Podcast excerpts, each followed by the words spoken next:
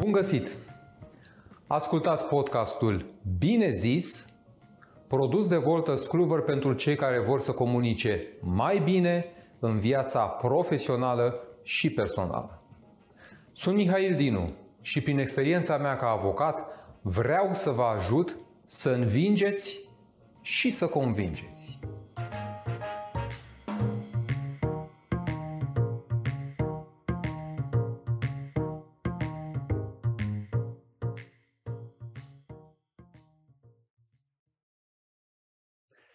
Cine îl ia pe nu în brațe? Așa este denumit episodul de astăzi și deloc întâmplător. Pentru că discutăm despre următoarele două tehnici de negociere pe care le puteți folosi în diferite contexte. Prima dintre ele, care dă și titlul practic episodului de astăzi, este valoarea lui nu. A doua tehnică este cea a întrebărilor calibrate. Haideți să începem însă cu cea din tâi. Valoarea lui nu. Ce înseamnă? De foarte multe ori, de mult, prea multe ori, aș spune eu, încercăm să obținem un acord din partea celuilalt. Încercăm să obținem un da, un consimțământ. Însă, uităm un lucru. Nu ne ajută cu nimic dacă celălalt ne spune da, însă nu știm și cum urmează ca acel consimțământ să fie pus în practică. Cum urmează ca el să se țină de promisiune, în alte cuvinte. Cum urmează ca acel da să fie o formă autentică a consimțământului său și să nu fie un simplu da formal pentru a scăpa de noi. Și de atât de multe ori se întâmplă să obținem acorduri formale. Acorduri care sunt date doar pentru a scăpa dintr-o situație. Gândiți-vă la următorul exemplu. Sunteți pe stradă, mergeți liniștit către o activitate anume, către o destinație și cineva vă înmânează un pliant, o broșură. Ce faceți? Îl puteți ignora sau puteți lua respectiva broșură și prin aceasta ce transmiteți? Un acord către persoana respectivă. Un da. Da. Perfect. Dar problema apare atunci când majoritatea oamenilor, după 2-3 pași, mototolesc broșura și o aruncă în primul coș de gunoi pe care îl întâlnesc în cale. Ce s-a întâmplat cu acordul nostru exprimat atunci când am luat broșura? A fost un acord formal. El nu s-a materializat sub nicio formă concretă. Nu am citit acea broșură, nu am văzut îndemnul de acolo, nu am sunat la numerele de telefon care trebuiau să ne facă o programare, care trebuiau să ne ducă într-un context, într-o activitate. Pur și simplu, acordul a fost formal și am aruncat broșura fără să întreprindem nicio acțiune așa cum se aștepta cel care ne-a mânat. Așa se explică poate de ce dintr-o mie de broșuri care au fost distribuite într-o zi, să spunem că un număr de 3-4% sunt cei care chiar reacționează. Dar în spate au existat o mie de acorduri formale, o mie de dauri exprimate tacit atunci când am luat broșura și mi-am însușit-o. Iată deci cât de ușor putem să cădem în această plasă a unui da formal.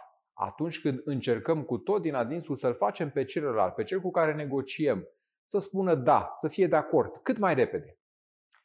Aici intervine tehnica valoarea lui nu.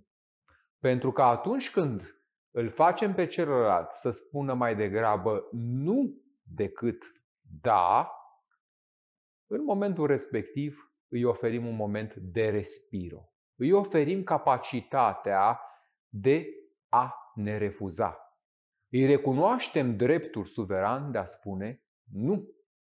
Iar oamenii de foarte multe ori se simt mai protejați atunci când nu și au angajamente, când li se dă ocazia să spună nu. Așa făcând, în momentul respectiv, încercați într-o negociere, când puteți să transformați o întrebare dintr-una care caută daul într-una care solicită nu, încercați să mergeți pe această variantă și să dați valoare lui nu.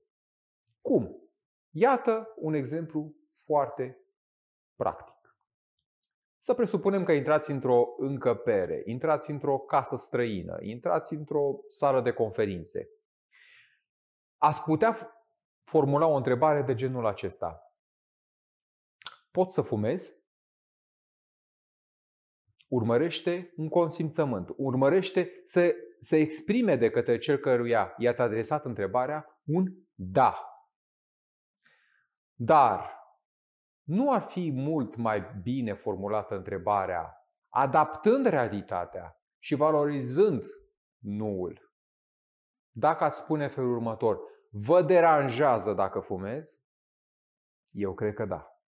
Pentru că în maniera respectivă, punând problema în maniera aceasta, vă deranjează dacă fumez, arăt că mă interesează ce simte celălalt față de această acțiune a mea.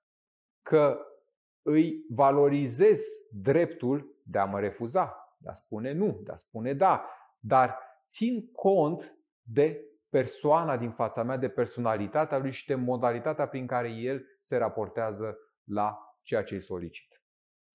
Sau, într-o discuție pe care o aveți cu superiorul ierarhic, gestionând un proiect, ați putea formula o întrebare de genul Ați fi de acord să direcționăm o parte din cheltuieli către și dați dumneavoastră indicația, dar formulând întrebarea în maniera aceasta, obțineți sau căutați să obțineți cu tot din adinsul un da. Pe când întrebarea, având nu la bază, poate fi reformulată astfel.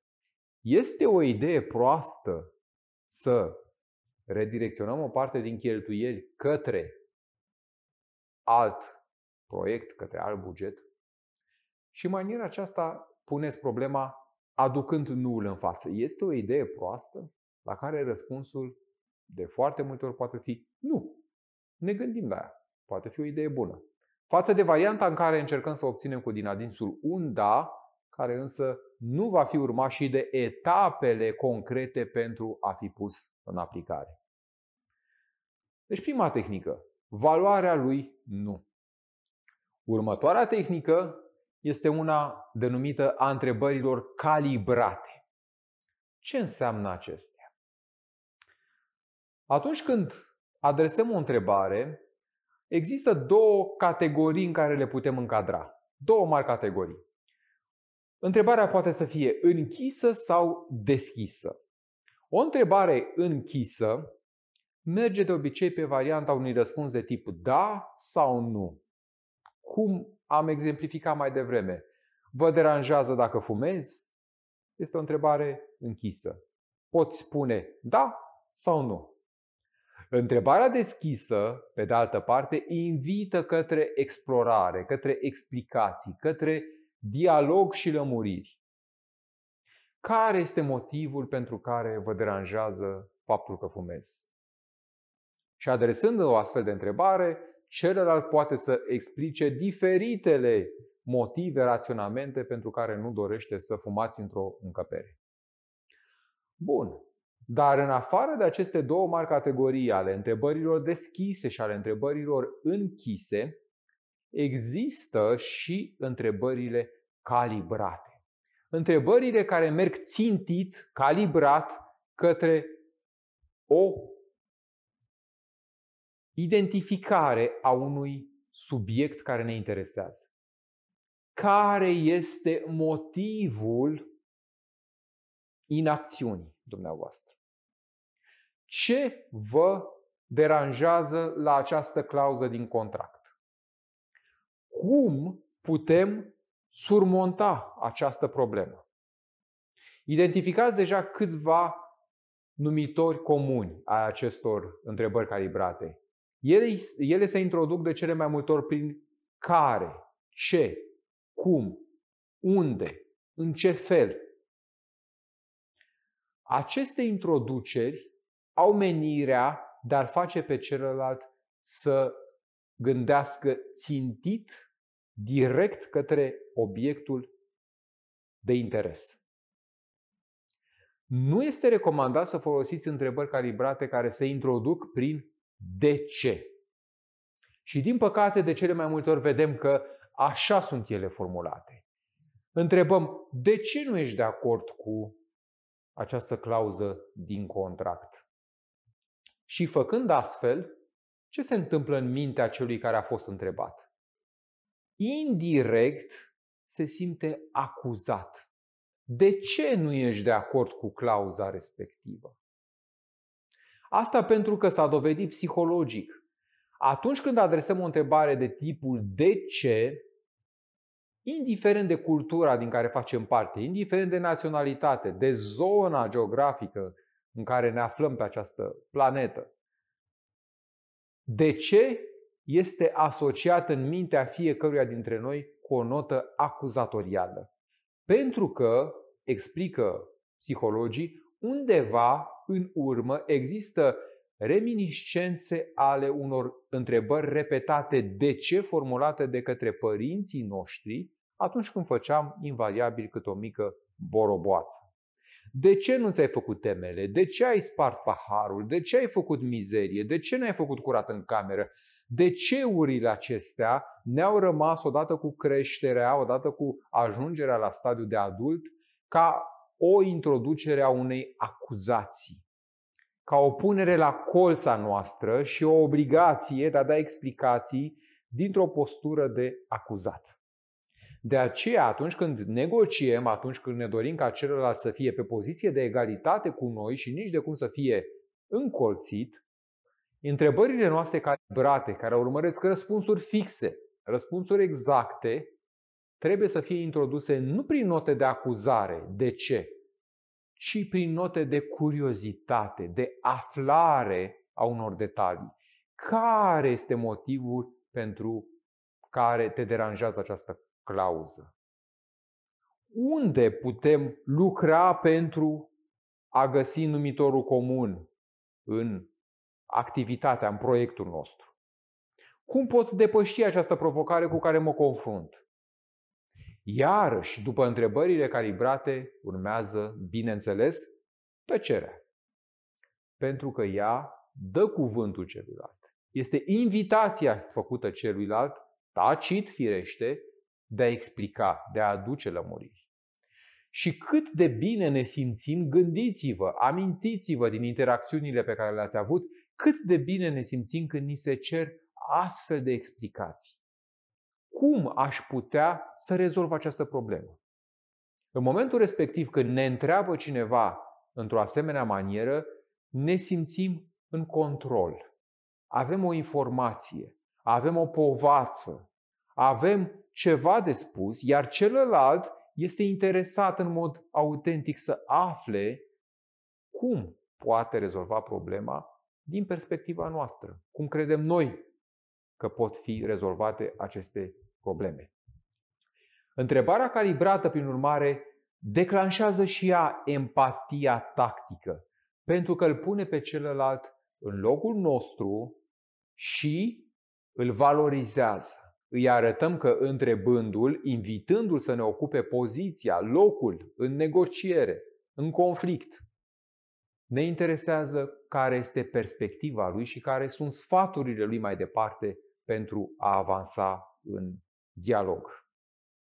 De asemenea, întrebările calibrate pot fi o variantă foarte bună, foarte diplomată de a refuza anumite aspecte. Gândiți-vă că este seară, este târziu și vă aflați încă la birou și dintr-o dată superiorul dumneavoastră ierarhic vine și spune Iată, ai aici un raport, te rog să fie gata până mâine dimineață ați putea să intrați într-un conflict foarte ușor. Ați putea să spuneți, nu vezi cât este ceasul, este târziu deja, cum aș putea să mă uit peste raportul acesta, să-l analizez, să îl aduc la zi, să aduc observațiile mele până mâine dimineață. Am și eu o casă, am o familie, trebuie să am alte lucruri de care mă ocup. Nu pot face lucrurile acestea. Ați fi tentat să intrați într-un astfel de dialog, care însă, din păcate, este la marginea conflictului. O modalitate mult mai bună de a dezamorsa situația este cea în care adresați o întrebare calibrată și duceți soluția problemei către celălalt. Cum ar putea, în exemplul meu de mai devreme, să fie formulată o astfel de întrebare? Exact în maniera aceasta. Cum aș putea să fac asta? Adresați șefului respectiv o astfel de întrebare. Cum aș putea să fac asta? După care tăcere, firește. Și așteptați ca el să vă dea soluția. Poate că vă va zice, va trebui să stai toată noaptea să rezolv, dar e greu să se pună în locul dumneavoastră, e greu să vadă și să rostească mai ales ceea ce ar trebui să faceți dumneavoastră pentru a avea un raport gata a doua zi dimineața. Și atunci poate veți avea surpriza ca punându-vă, punându-se în locul dumneavoastră să schimbe un pic perspectiva. A, îmi pare rău, poate spune. E târziu, nu mi-am dat seama. Îl poți finaliza până mâine seară sau mai putem aștepta o zi. Nu mi-am dat seama cât de târziu este. Și în maniera aceasta, fără a intra în conflict, fără a deschide o dispută, întrebați pur și simplu, cum aș putea să fac asta? Sau, cum să rezolv problema aceasta? Cum să trec peste această problemă cu care mă confrunt? Lăsați-i deci celuilalt, întrebându-l calibrat, lăsați valoarea răspunsului, lăsați perspectiva pe care dumneavoastră o aduceți și veți observa că de foarte multe ori multe situații se vor rezolva astfel de la sine fără a intra în conflicte dintre cele mai dificile. Atât pentru astăzi. Ne vedem și data viitoare. Abonați-vă pentru a fi siguri că primiți notificări cu privire la episoadele noi și, bineînțeles, să aveți putere de convingere.